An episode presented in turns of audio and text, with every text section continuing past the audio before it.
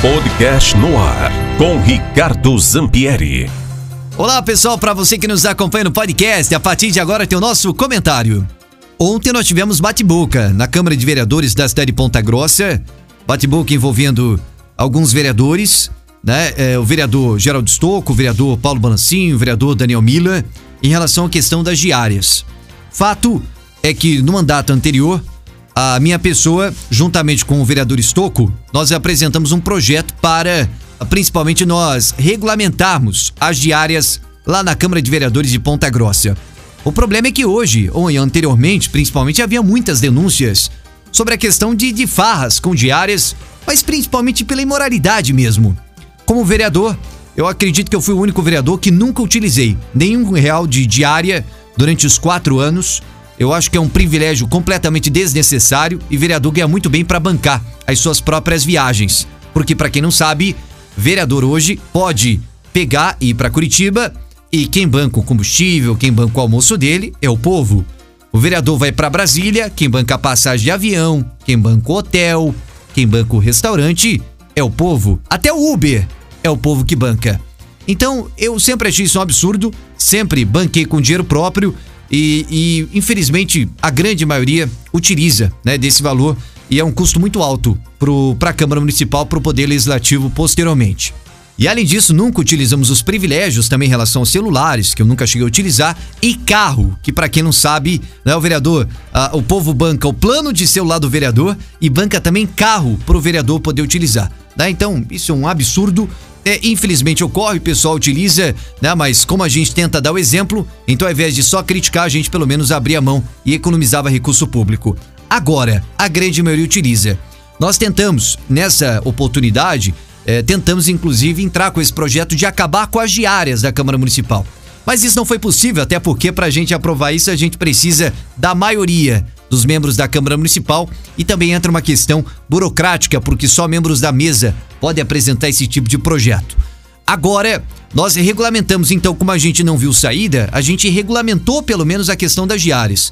Então, a minha pessoa, juntamente com, com o vereador, nós elaboramos essa matéria para que haja comprovação de gastos, porque aí muita gente pegava, ia para Curitiba, não gastava nem 100 reais de combustível antes, né? E aí recebia 300, 400 mil reais de ressarcimento. Então o cidadão tem que comprovar, mediante comprovantes fiscais, o que ele gastou e o que ele não gastou ele devolve, né? Isso deveria ser o básico, é o básico em qualquer empresa, mas acreditem, na Câmara de Ponta Grossa não acontecia assim. Pois bem, esse projeto foi regulamentado e ontem nós tivemos a denúncia de que isso não estaria sendo cumprido. Isso não vinha sendo cumprido pela Câmara de Ponta Grossa e pela atual presidência comandada pelo vereador Mila. Ele alegou que não, que na verdade eles estão cumprindo a nossa lei, né? A nossa, a nossa regulamentação. Inclusive deu um prazo para o vereador Estocco, no prazo aí até quarta-feira, dele apresentar aí comprovadamente quais são as diárias aí que não estão sendo é, devidamente cumpridas aí com os devidos comprovantes fiscais por quais vereadores na cidade de Ponta Grossa. Polêmica desnecessária. Sabe como que a gente não teria esse tipo de polêmica? Se não tivesse diárias. Aí já estava resolvido o problema, né? Mas infelizmente, aqui em Ponta Grossa, esse lado da velha política ainda continua perpetuando. Ainda mais agora, né? Aonde Paulo Mello até colocou hoje no noticiário da MZ, ainda mais em tempo de pandemia.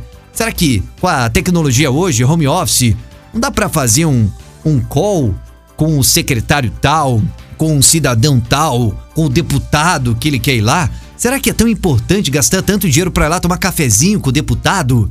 Para ir lá visitar Brasília?